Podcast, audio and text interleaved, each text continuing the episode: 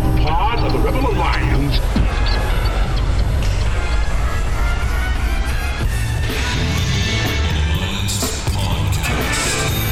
The idea of this podcast is simple discipleship.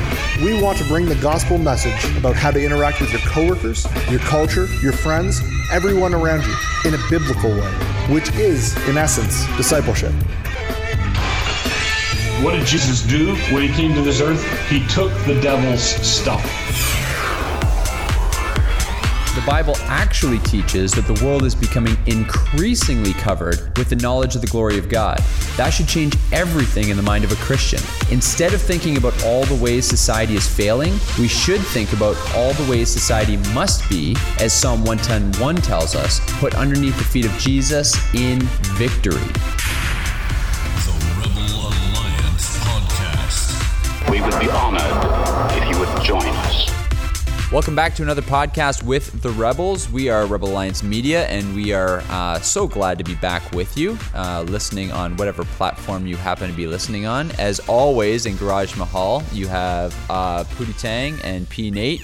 You also have the unsung hero Davey on the ones and twos, and on the ones and twos. I love it. I love yeah, it. and uh, and if you are just now getting to know the Rebels, uh, we would love for you to interact with us. Find us on Facebook. Uh, visit our website at rebelalliancemedia.com. Uh, whatever podcast catcher you happen to be listening to, uh, make sure you rate and subscribe and review and do all that fun stuff. And if you're listening to the podcast and you don't interact with us on Facebook, just know that we also drop some videos. And in fact, today's episode is brought to you by the controversial video that dropped several weeks ago. Uh, we'll talk about that in a little bit. But we drop videos every Friday on Facebook, and we'd love for you to interact with us there and, and check those out as well. Anything people need to know about Facebook, Chris?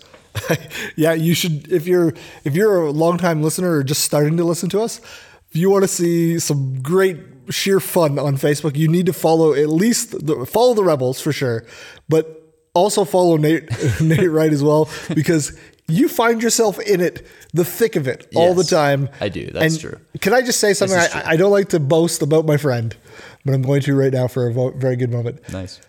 You do well on Facebook. Oh, thanks, man. Every time I read the comments, I'm like, you know what?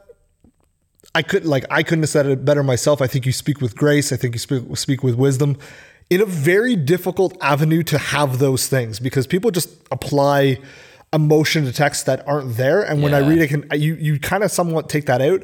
And a lot of times you're waiting with people that you've known for a very long time and who would have known you pre regeneration and after. So like Yep, and you yep. and you you wade into those conversations without any hesitation. So Ah, well, thanks, man. to you, bro. Well, I mean, this podcast is all about engaging culture with a biblical worldview, right? And so, one of the areas where uh, culture wars are happening now is on social media. And you and you and I have talked about this a little bit, so maybe we'll just give some context here. Um, I know there's probably a lot of our listeners who think maybe social media isn't necessarily the best place to engage in the, in the kind of apologetics for the faith or or uh, you know these kinds of debates, if you will. Um, but I would challenge that. I would say that um, this is the printing press of our day, right? This is how people are communicating. This is how ideas are being shared.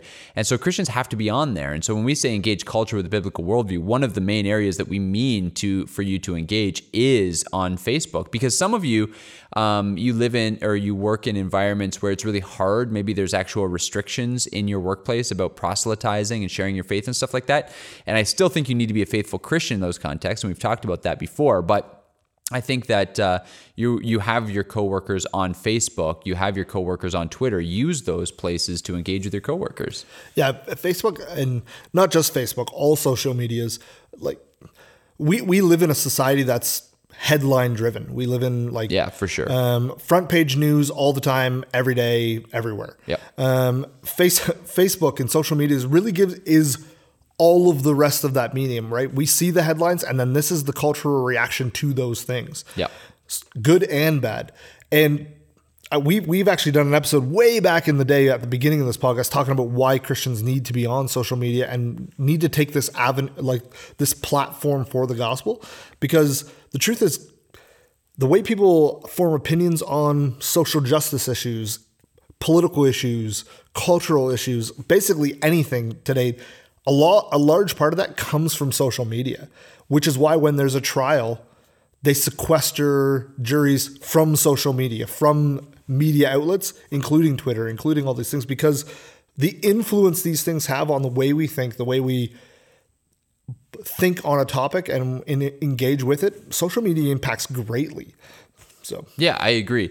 We we even so we had a conversation recently about how um, one of the things uh, our church has been studying through the Book of Acts, and uh, one of the things that you recognize as uh, as Saul is converted and the gospel begins to go forward is you realize that um, one of the things that God was doing in the world prior to Christ being born into the world, the Messiah arriving on earth, is uh, you know Rome is building this massive empire, which includes building roads between all of the ver- various cities and, and regions that they've conquered as a way to um, spread their propaganda and to spread their armies and to and to move supplies.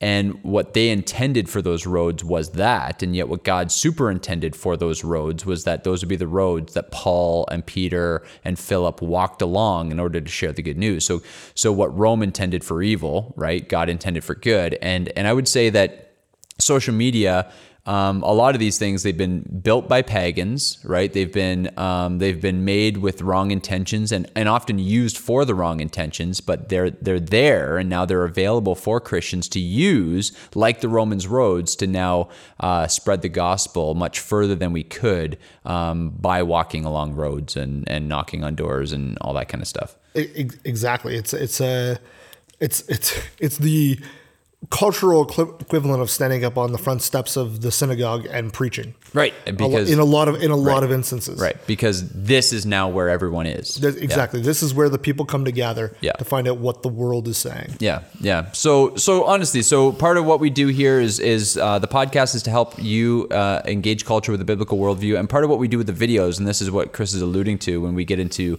uh, social media wars. Um, part of it is uh, the videos that we drop on Fridays are kind of meant uh, for you to share onto your wall, uh, so that you can um, engage your sphere and let us be the bad guys saying the Christian thing, and then even tag us in it, and we'll we'll come and help you uh, have these conversations because we've been doing it for a little while, and and hopefully we're we're doing all right at it. And sometimes uh, it feels like you're beating your head against the wall, and sometimes I just get tired have to turn off my phone. But um, overall, I think we're we're trying to do what God would have us do with the Roman Romans roads of our day.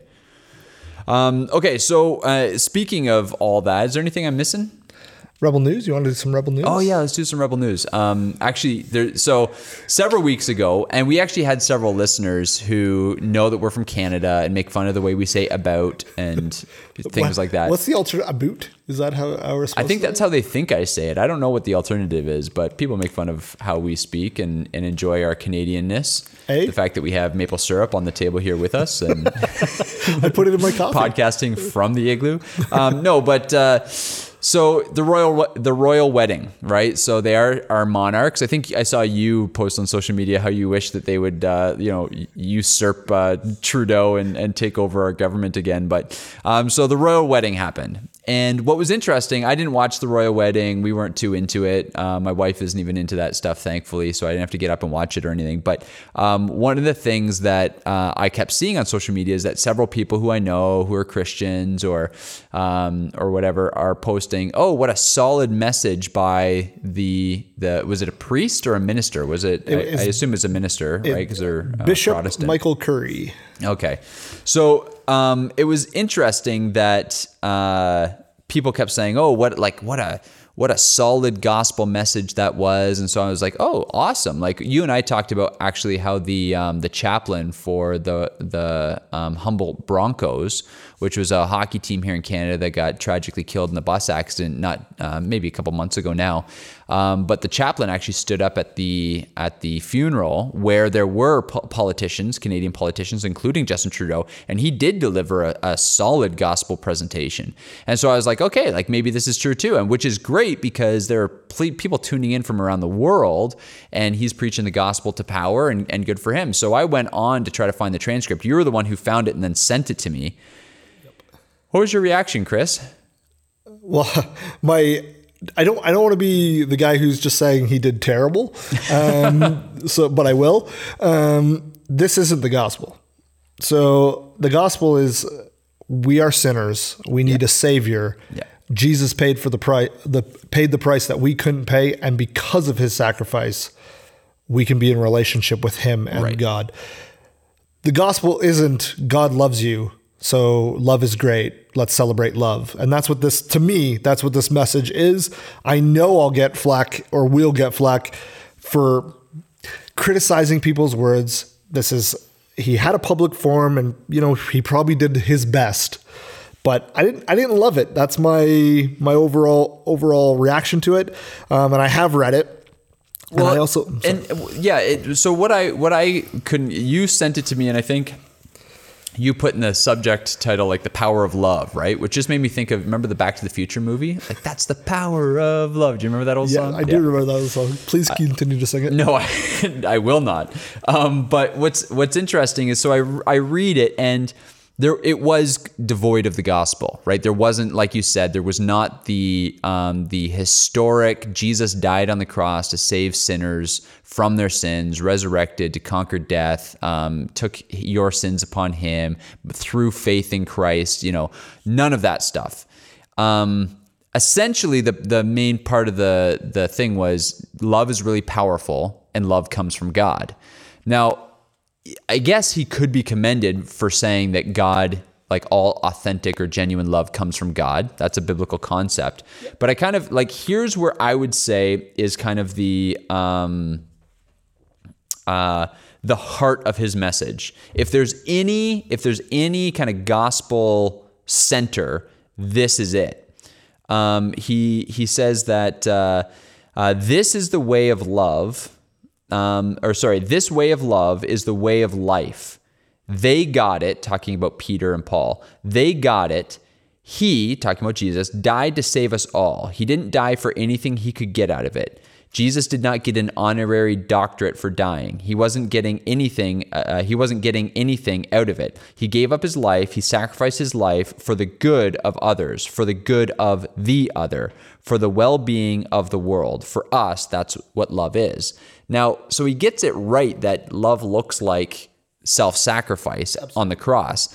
But again, what's what's missing here is not that like what, what he's saying is that Jesus died for the good of others, for the good of the other, for the well-being of the world. We would say that's true, but what's completely missing from this gospel presentation is he died for you because you are a sinner incapable of saving yourself, and without his sacrifice, you are condemned in your sins. Exactly. He's Like mi- that's what it's missing. He's it's missing the why. Right. Like, why was this necessary? Why did Jesus have to do this? and it's completely devoid of you need to have faith in Christ, you need to believe in Christ, like you need to cast your only hope for salvation and reconciliation to God on Christ. is devoid of all that. All it is is it talks about how his sacrifice, I think he uses was a healing balm for the world, right? It's just like, well, actually it was a historic moment when he died in the sinner's place and all of those who place faith in him believe that this happened and call upon him um, will be saved so it, it was devoid of the gospel he got a few things right he seems to have an understanding of the bible and love and all that kind of stuff but he missed the boat he missed the gospel Yeah, that's that that's exactly what what I would I would say too. Uh, it's it's a tough one because he's at a wedding, right? Yeah. Like I don't know the decorum. Do you just drop it all on the on the wedding? So I think my big my I think most of my critique is for undiscerning Christians Yeah. who are being like that was a great message. That was a Yeah. great gospel presentation. Yeah. I think we've lost what the gospel is if we think this is the gospel. that's and so yeah that's a huge point let's separate it from Michael Curry, who, you know, he was probably told this is what you're allowed to say, this is what you're not allowed to say. Will you perform our ceremony? and, he he just did it And he did it. But he, when Christians are reading this and they don't, they aren't able to pick out, well, was that actually the gospel? What's the point of this message?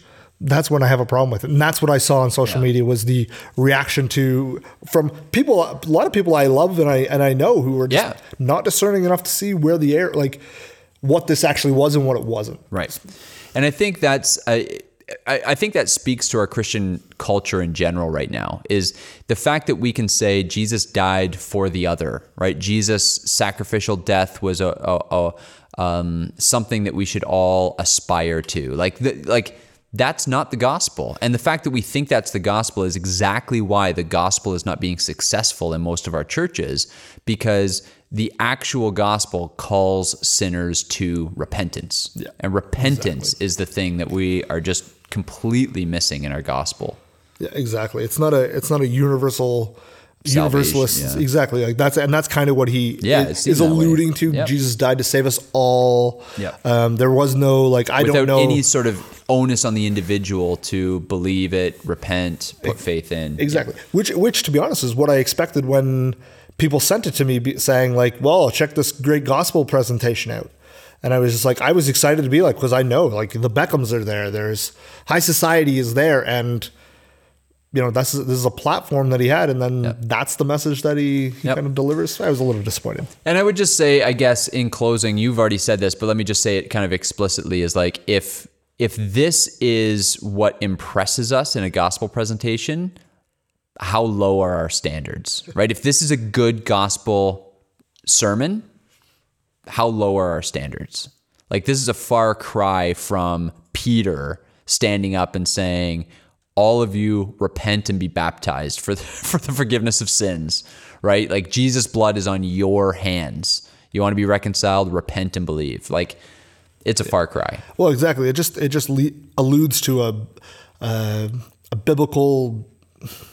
I don't know if the right word is like uh, uneducation. I guess would be the right word. I Right. don't you probably have a better word for that, but it which leads really well into what we're actually going to talk about today. Well, and that's So- what I was going to say. So let me just say this because I imagine that there's going to be some people listening, or at least I, my hope is that there's some people listening to this because you got this episode shared to you.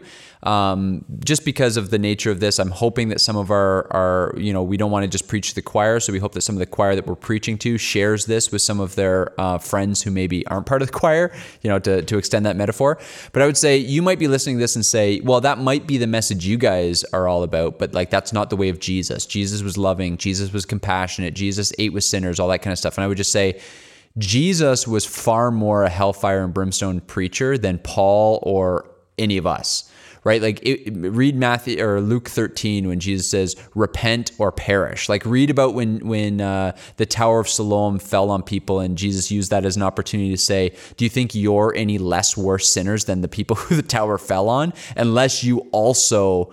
Uh, unless you repent, you will also likewise perish. Like Jesus was hard when he needed to be, and he did not mince words. And it wasn't just for the Pharisees, he was hard in demanding repentance and obedience. So, um, if you're listening to this right now, I would just encourage you to listen to the rest of the episode, even though this might put a bad taste in your mouth. We're going to talk about church and why we think that you need to be connected to a Bible believing, Bible preaching church. absolutely. All right, so let's take a quick break, and uh, and then we'll come right back.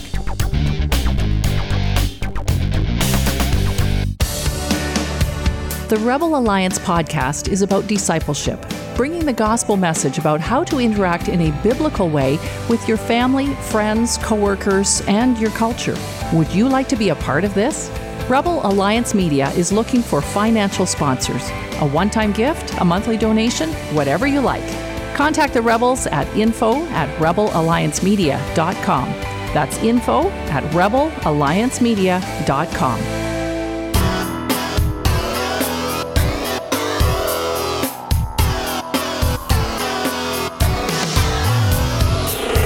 All right, we're back, and uh, we're back, and we're going to talk today just about uh, the importance of the church, I guess, and uh, the importance of being connected to the church. And full disclosure, uh, we were talking earlier about Facebook battles, and uh, uh, the the idea for this episode happened in because we we got into a Facebook conversation um, with uh, with somebody who professes to be a Christian, who was essentially saying that I'm a Christian, but I don't need the church. I interpret Scripture on my on my own, and threw a bunch of verses out at us, and I would say uh, definitely taken out of context. So. Um, let, let's just start with our assertion. Our assertion is that if you are a Christian, then you are commanded to be a part of a local church. That means, for those of you who are regular listeners, listening to a podcast or listening to sermons of your favorite preacher is not enough. You are commanded by God to not neglect meeting together, but instead to um, be a part of the local gathering. You're you're called to be part of the church. And so I would just say that um, that's our assertion is that you are commanded, you are compelled to be a part of the, the gathered body. And I think too often there are Christians who would say something along the lines of, I don't believe in, in organizational church. I don't believe in the organized institution of church. I don't need to be a part of a church uh, thing. You know, as long as I'm getting together with other Christians and as long as I'm reading my Bible, then I'm good to go. And it's to those people um, that we want to talk to today. Yeah, basically. Um, so really really the easiest way to break this down is to to show you in scripture i think where where these commands are made explicit um, so the the first one i always i always go to when people are asking because this is a question we get all the time in terms Yeah, of we like, actually do. um, people saying well why do i have to do this thing why do i have to submit to a group a group of elders why do i have to become a member of a church to be in. You know what I mean? And I just want to say, well, one, the Bible explicitly tells us to be imitators of Christ. Um, so Luke 4 16, Jesus went on the Sabbath day to the synagogue as was his custom. Christ went to church on, on a weekly basis. Mark 1 21. Jesus and his companions went to the town of Capernaum. When the Sabbath day came, they went to the synagogue and began to teach. Luke 6 6. And when it came to pass, uh, also on another Sabbath, that he entered into the synagogue and taught. I'm just, again, just Yep. throwing out Yep, verses go as we go. it. Acts 11 16. And when he found him, he brought him to the Antioch. So for a whole year, Barnabas and Saul met with the church and taught a great number of people. And the disciples were called Christians first at Antioch. 1 Corinthians 11 1. Be ye followers of me, even so also I am of Christ. If we if we claim to follow Christ, which is identically basically if you if you say you're a Christian, you claim to follow Christ, you're that means you have to be an imitator of Christ. And Christ modeled that he went to church himself. That's right. And um, so I the other place that I, that immediately comes to mind is in Hebrews 10. Um, and this is a verse that many of us love to quote. It talks about, uh, "Let us uh, hold fast the confession of our hope with uh, uh, without wavering, for he who has promised, he who promised is faithful." That's verse 23 of Hebrews chapter 10. And then verse 24 and 25 say this: "Let us consider how to stir one another up to love and good works." Right. And then it says, not neglecting to meet together, as is the habit of some, but encouraging one another, and all the more as the day is drawing near. For if we go on sinning deliberately after receiving the knowledge of truth, there no longer remains a sacrifice for sin, but a fearful expectation of judgment. When he says they're not neglecting to meet together, as is the habit of some, I think that he's, I think the author of Hebrews is talking to. And, and so I would just say, if you're listening to this as somebody who believes that they don't have to go to church in order to be a Christian, in order to be saved, um, then I would just say that this is actually saying, let us not neglect to meet together as is the habit of some. I think he's talking about you. He's talking about Christians who are neglecting meeting together as the corporate body of Christ. So, um, and and here's what I would say: we don't believe that going to church makes you a Christian. We No, don't, of course not. right? That we are saved by grace, and so your a church attendance is not what merits favor with God, right? Only Christ earned favor with God, and He imputes that to us when with repentance of faith.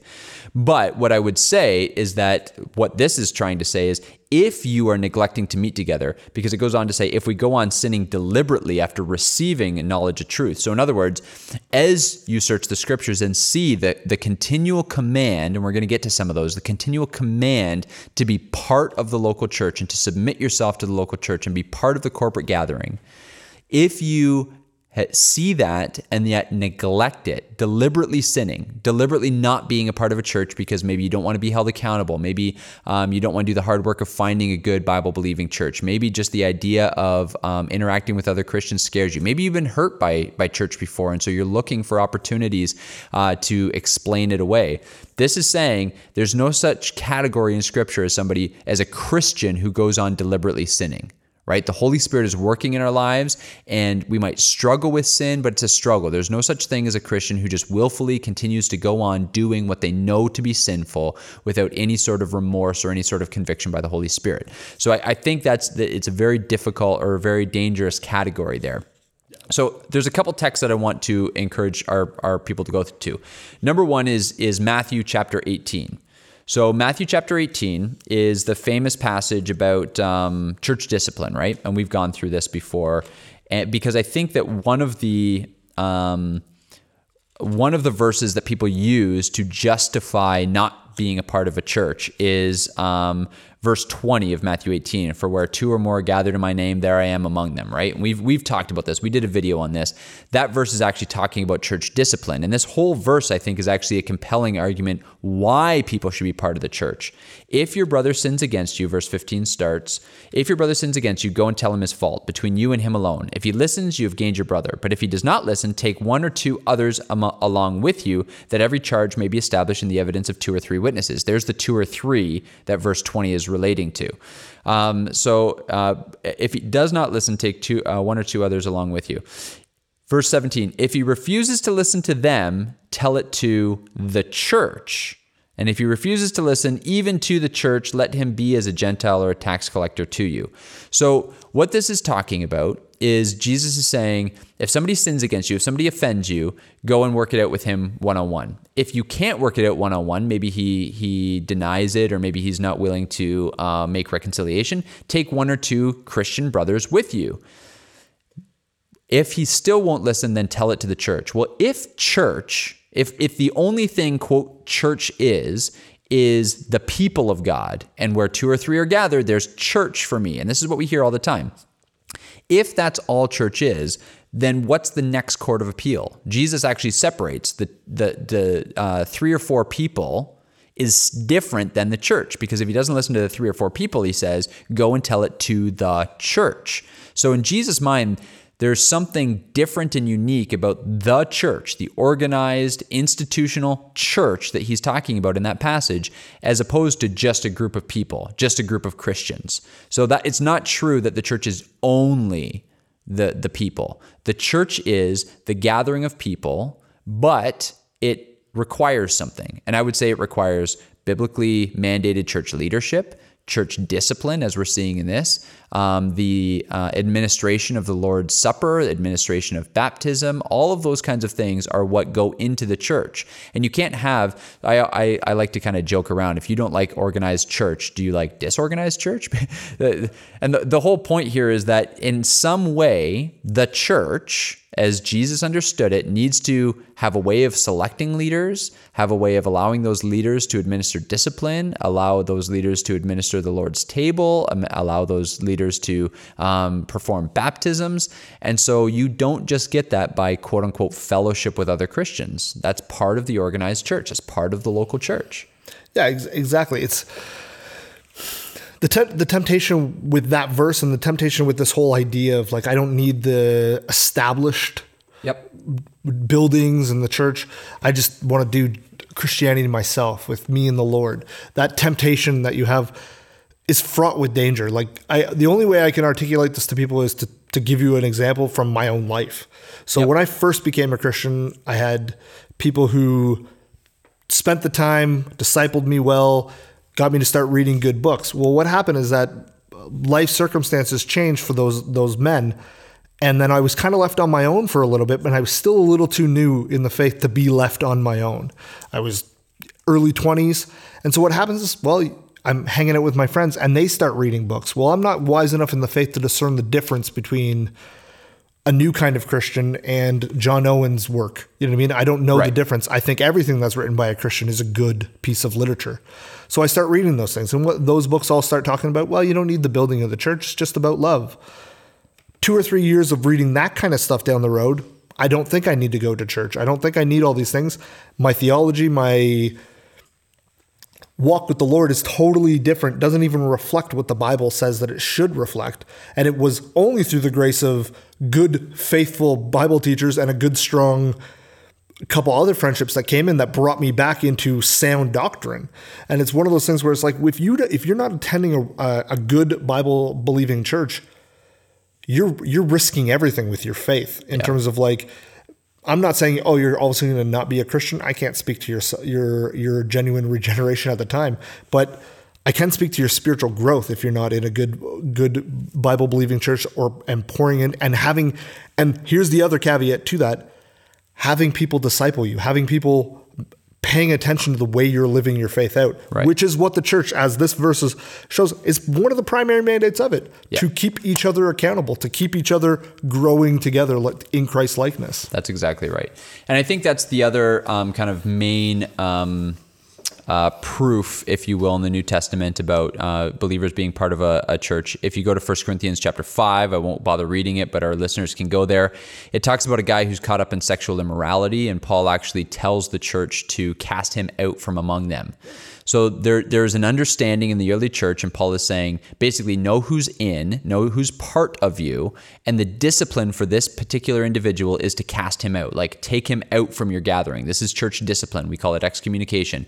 And the reason they do that, he actually says, um, so that his soul might be saved, right? So, like, this is a form of judgment showing that he is right now outside of the grace of God right? And if the church is the representative of Christ on the earth, then being outside the church is a symbol of being outside of the judgment of God. Basically saying what what Hebrews chapter 10 is talking about in saying, you know, don't go on deliberately sinning. You know the sexual immorality in context. You know the sexual immorality is is unjust. It's unright. You are not in right standing before God because you are deliberately sinning.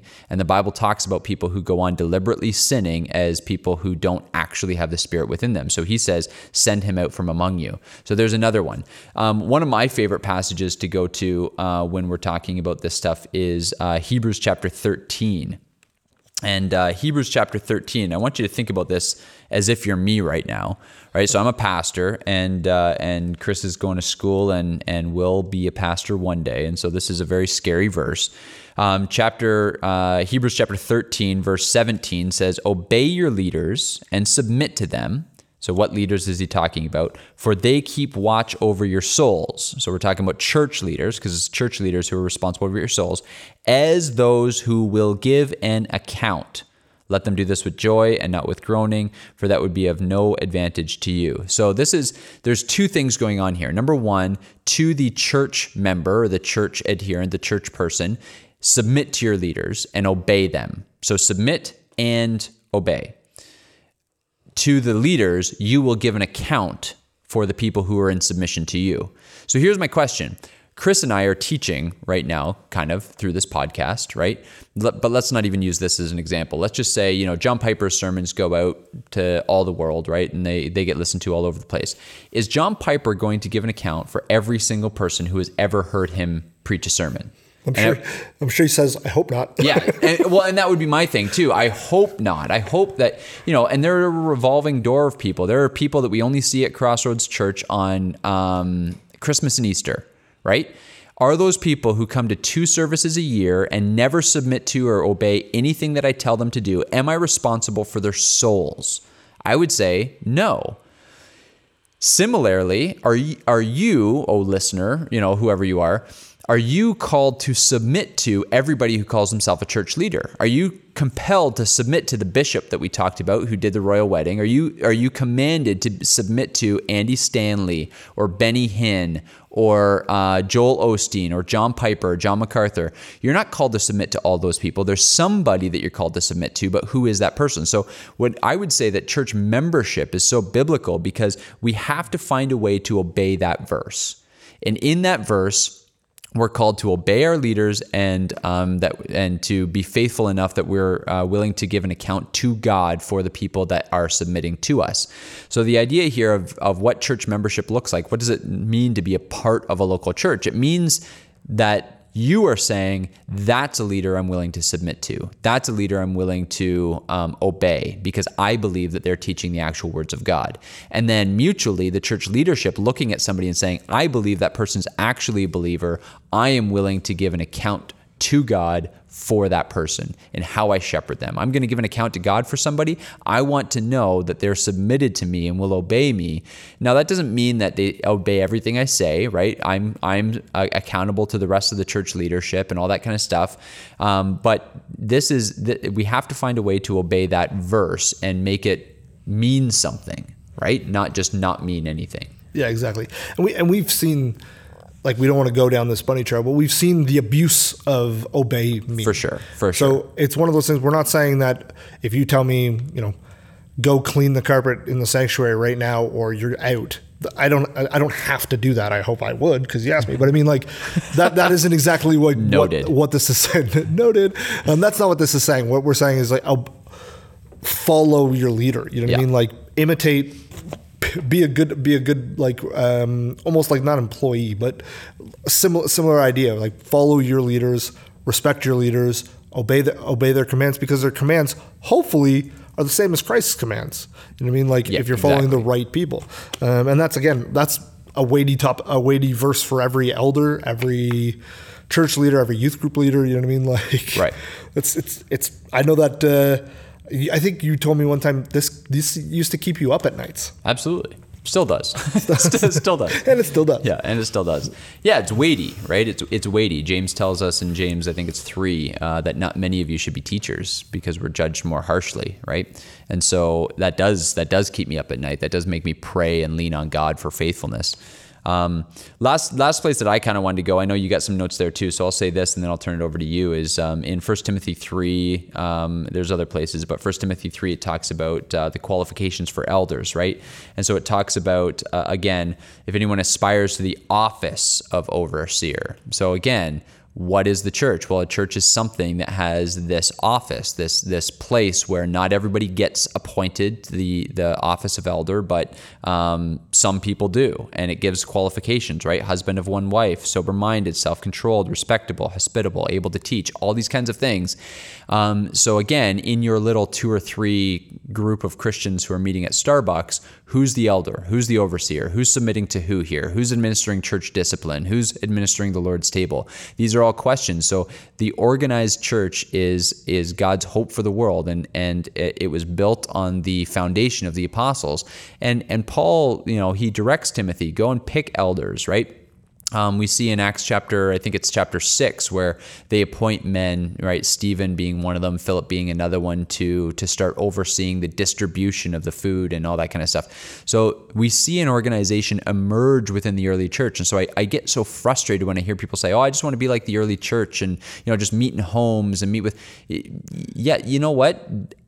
Even in the midst of meeting in homes, which by the way, most of the homes in that area had a courtyard, which is probably where they met, and there were probably you know several families each family being between 10 and 30 people several families a part of any gathering. So we're talking about a church of 100 and some odd people. But um, besides all that it was a place where there was church discipline, there was the Lord's Supper, there was the appointing of elders, there was all of this kind of stuff. So, whatever your church looks like, it doesn't have to meet in a building, it can meet in a school, it can meet in a home, but it has to be a, a church in the terms that the Bible defines a church, not in the way you want to define a church. Yeah, I, completely agree with that. Um, yeah, the I, I do have a ton of other little things to say on this, but we kind of kind of hit on parts of it, so I feel like some uh, some of it would be repeating. But the the one of the things I would like to challenge again. The, the choir, whoever those people are, who are who are like, "Eh, I still don't know if I need to go to church to be to be in, to be Christian, to do what you're you're commanding me. I I would challenge you with verse Matthew six thirty three, where it says, but seek first his kingdom and his righteousness, and all these things will be given to you as well. Um, and so I, I ask you the questions like when when you're at home on Sunday morning and you're doing whatever it is that you're doing, are you really seeking the kingdom first? Are you are you honoring the first part of that verse where it says seek the kingdom first and his righteousness? Now right away I know somebody somebody's sitting there being like, yeah, well, I'm reading my Bible, so I am seeking I'm seeking His face when I'm when I'm homing, and that and that's great. You can do that. Yep. But Christ gave up, up His body for the church. Yep. He gave up His life for the church. He loves the church. If you want to see a full orb view of what Christ is like, you see it in the church because we're all equipped to fulfill roles that Christ could fulfill himself perfectly, but I can't fulfill all those roles. that's good. Nate can't fulfill all those roles, but the church body as a whole, as a collective, we can. Yeah. Because we're all gifted differently, and that's another reason you need to be serving in the church because I don't know where your church is, but you not being at that church means some church somewhere is lacking what you could bring to the body of Christ to advance His kingdom. Because we're all blessed into this mission, this this uh, mission as we're brought in as children of God, as heirs of Christ. We've inherited His mission, Yeah. which means you need to be partaking in that. And if you're not partaking in that, if you're on the other side who's abdicated from the mission, choosing to do your own Christian thing, we, the Bible doesn't have a category for you. We've, Yep. we've seen that, which means you really need at that point reevaluate. Am I? Do I really believe what I claim I believe? Right. Um, last thing I'd say is that um, first of all, here's a good resource for anybody who's listening to this. Um, is a, a book by Kevin DeYoung called "Why We Love the Church." I think it's actually co-authored by Kevin DeYoung and Ted Kluck. Uh, really good book. It was written several years ago, but that was really helpful for me when I was going through my hippie Christian phase, where I thought I thought I could do it without the church as well. Um, and uh, and I would just say uh, in in the book of Acts, when uh, Saul encounters the risen Lord on the road to uh, Damascus, it's interesting that Jesus says, "Saul, Saul, why are you persecuting me?" And Saul's reaction is, Who are you? And he says, I'm Jesus, whom you are persecuting. So Jesus attaches himself to the church because Saul was persecuting the church. It was it was the organization. It was the it's it was the uh, the institution of the church that he was trying to stop in its tracks. And Jesus, it, Paul Saul's reaction could have been, "Well, I'm not persecuting you. I'm persecuting the church, right? I have no problem with little Christians. I have, you know, he wouldn't have said this, but I'm I'm, I'm making up a scenario here. I don't have a problem with the Christians. I have a problem with the organization, the institution. But Jesus didn't give him that option because he does not separate himself from the church. So in the New Testament, Jesus is described as the head. There's two. There's there's actually three um, metaphors throughout Scripture for the church that are that kind of rise to the surface. Number one, Jesus is the head. We are the body. Just like you can't have a decapitated church, that is, the church without Christ is dangerous. You also can't have a decorpulated church, that is, just Christ without the body. The two go together. Head needs a body, a body needs the, the head. That's the way God's ordained it. The other metaphor is that we're all stones and Christ is the cornerstone, right? We're building a temple, a dwelling place for God, and Jesus is the cornerstone. So we're all built on him, but we all make up the dwelling place of God. In other words, God is visibly seen on the earth through the church, and we're all stones. Um, there, the and, and then the last metaphor, and I'll just I'll just end with this one is that Christ is the groom and we are the bride.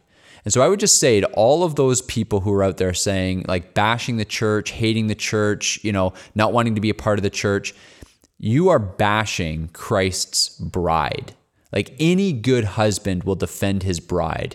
You know, there, I can't imagine a group of friends sitting around together and like the three guys ribbing on the other guy's wife, saying, "Oh man, she's horrible. You know, she's she's very you know unchristlike. She's very you know whatever the case may be. There's not a there's not a man who's worth his salt who's not going to defend his bride." And so Christ cares deeply for his bride. It's why the apostles went to such great lengths to tell us what the church should look like. And if that's the case, then we ought not mar the image. We ought not um, uh, bash Christ's bride because it means an awful lot to him. Yeah, it's a quick way. To, it's a quick way to not be friends with those people anymore. Totally. right? Which, Yeah. if you play out that analogy, if you're bad mouthing his bride, well, what does that actually say about you? You That's what I right. mean? Um, I we we were at a conference a while ago. Um, and the speaker um, said said these things, and I it had a profound impact on me. I was very convicted by it because, you know, you can ju- just because I'm I'm trying to get things to be excellent and things like that, you can sometimes become an accuser of your own church. And so I just also, also would just challenge people to to really ask yourself, do you love your church? When you're sitting there, like as people who are, we're going to talk to the other half for a second here now, um, the people who are faithfully attending a church. Love your body of, love the body that you serve, love the body that you attend with, love those people. Become an advocate rather than an accuser of that body That's good. start to campaign for those people, demonstrate your love to those people because no church is perfect. No, just like in the analogy of wives, I don't know if I should, in the analogy of wives, oh, no wife is perfect, right? Yeah, But you're an advocate for your wife. that's right. To me, my wife is as perfect as she can be. You know what I mean? Um, that's the way it should be with the church because Christ, as the head, is perfect, but the bride yet isn't perfect. We're on our way to perfection. Yeah. And being a member of that body can help spur that body on to be perfect, be perfect, to be an advocate of your church. So um, I just wanted to share. Yeah, that no, that's that's solid. So, um, here's what we would say. That's all we have to say. We we kind of wanted to pause because more and more. And the truth is, let me just say this: we are so thankful that so many people are reaching out to us, and and we have some other pastors and church members in and around southwestern Ontario and around the world, really, who are reaching out to us and just encouraging us. We we're so thankful for that. But more and more, we're also finding that there are people who are reaching out to us who don't have a church home who uh, you know rely on podcasts and rely on listening to you know piper sermons online or, or whomever. And we would just say like this episode is for you. We want to encourage you. Go find a church even if it's not a perfect church even if, if you don't agree with every single doctrine go and find that church and be part of the solution. Like be part of be part of helping that church become biblically faithful and and even more than that um, i would just say to all of our listeners who maybe we're just preaching to the choir with this episode find somebody in your life because we all have those friends who are detached from the church who claim to love Jesus, send them this episode, tag them in this episode, let them listen to this because we think it's incredibly important. There's a, there's a quote by John Stott, and he uh, he says, "I trust that none of my readers is that grotesque anomaly, an unchurched Christian. The New Testament knows nothing of such a person, for the church lies at the very center of the eternal purpose of God." And so, you know, the Bible doesn't have a category for the unchurched Christian. Christians want to go to church because it's it's God's hope for the world. And uh, and you were telling me a story actually about uh, about somebody saying to you one time that you know just enough of your Bible to be dangerous, right? Yeah, uh, actually, um, he's he's actually a listener. I don't know if he's he's a, a guy a guy named I'll just say his name. Yeah, uh, a guy it. named Chris Redmond. Probably he probably doesn't even remember this. About 13 years ago, we were in a we were in a pub, and you know how just guys are uh, like you know chatting and I and I made a comment about well Jesus would never condemn condemn drinking this and I was just making a joke about the fact that he turned water into wine because I I still did know my scriptures but not my theology very well. Yeah. and I remember he turned to me and it it always impacted me because I was like he was somebody I respected. And he turned to me and he was like you know just enough of your Bible to be dangerous. And I and then the conversation went on and everybody had a laugh and then went on but it, that stuck with me because you know, a bit arrogantly, I generally pride myself on being one Smartest of the, guy in the room. usually the smartest, unless I'm hanging around you. Um, I'm usually the smartest guy. in the room. No, I know. I just mean, I usually think I know my scriptures better than most people in, in that context. Arrogantly at that time, I definitely did. Now I know better. Um, and I remember taking that and being like, and wrestling with that, like as you say, the cocoon face, like a dark night of the What soul. does that mean? Yeah. Exactly. For a very long time. And then I realized he was dead right. Right. I knew just enough to like pervert Christianity into what I thought it should be rather than what it actually is, Yeah. which really to tie back is I think exactly what it, though I'm not going to name names in this case, but a lot of the people you're fighting with on Facebook are the are doing the exact same thing I was guilty of They of. know just enough of the Bible to twist it to make it say what they want it to say. Exactly. And and all of the so in this conversation there are some verses that were thrown out there and and you know I just say so they quoted the verse um, you know that uh, in Malachi when it talks about we all have one Father God. Well, they, they they use that as a sort of almost like a pluralistic sort of proof text. When if you read that in context, you recognize that well, he was talking to the people of God at that time. And I just said, how do you contrast that when Jesus speaks to the Pharisees and says, "You, your father is not God, your father is the devil," right? So like, you have to know the Bible well enough to have wrestled through the contradictions and and interpret Scripture in light of other Scripture. And we think that if you understand the entire breadth of Scripture, you understand that it is God's desire for you to be a part of the institutional, organized gathering of His people for corporate worship. And uh, and so we hope that this has challenged those of you who don't believe that into doing that. And if, like I said, if we're preaching the choir, then uh, then find somebody to send this to. Um, interact with us, shoot us some uh, feedback, and uh, tag your friends in this episode. Uh, we'll see you again next time. Peace.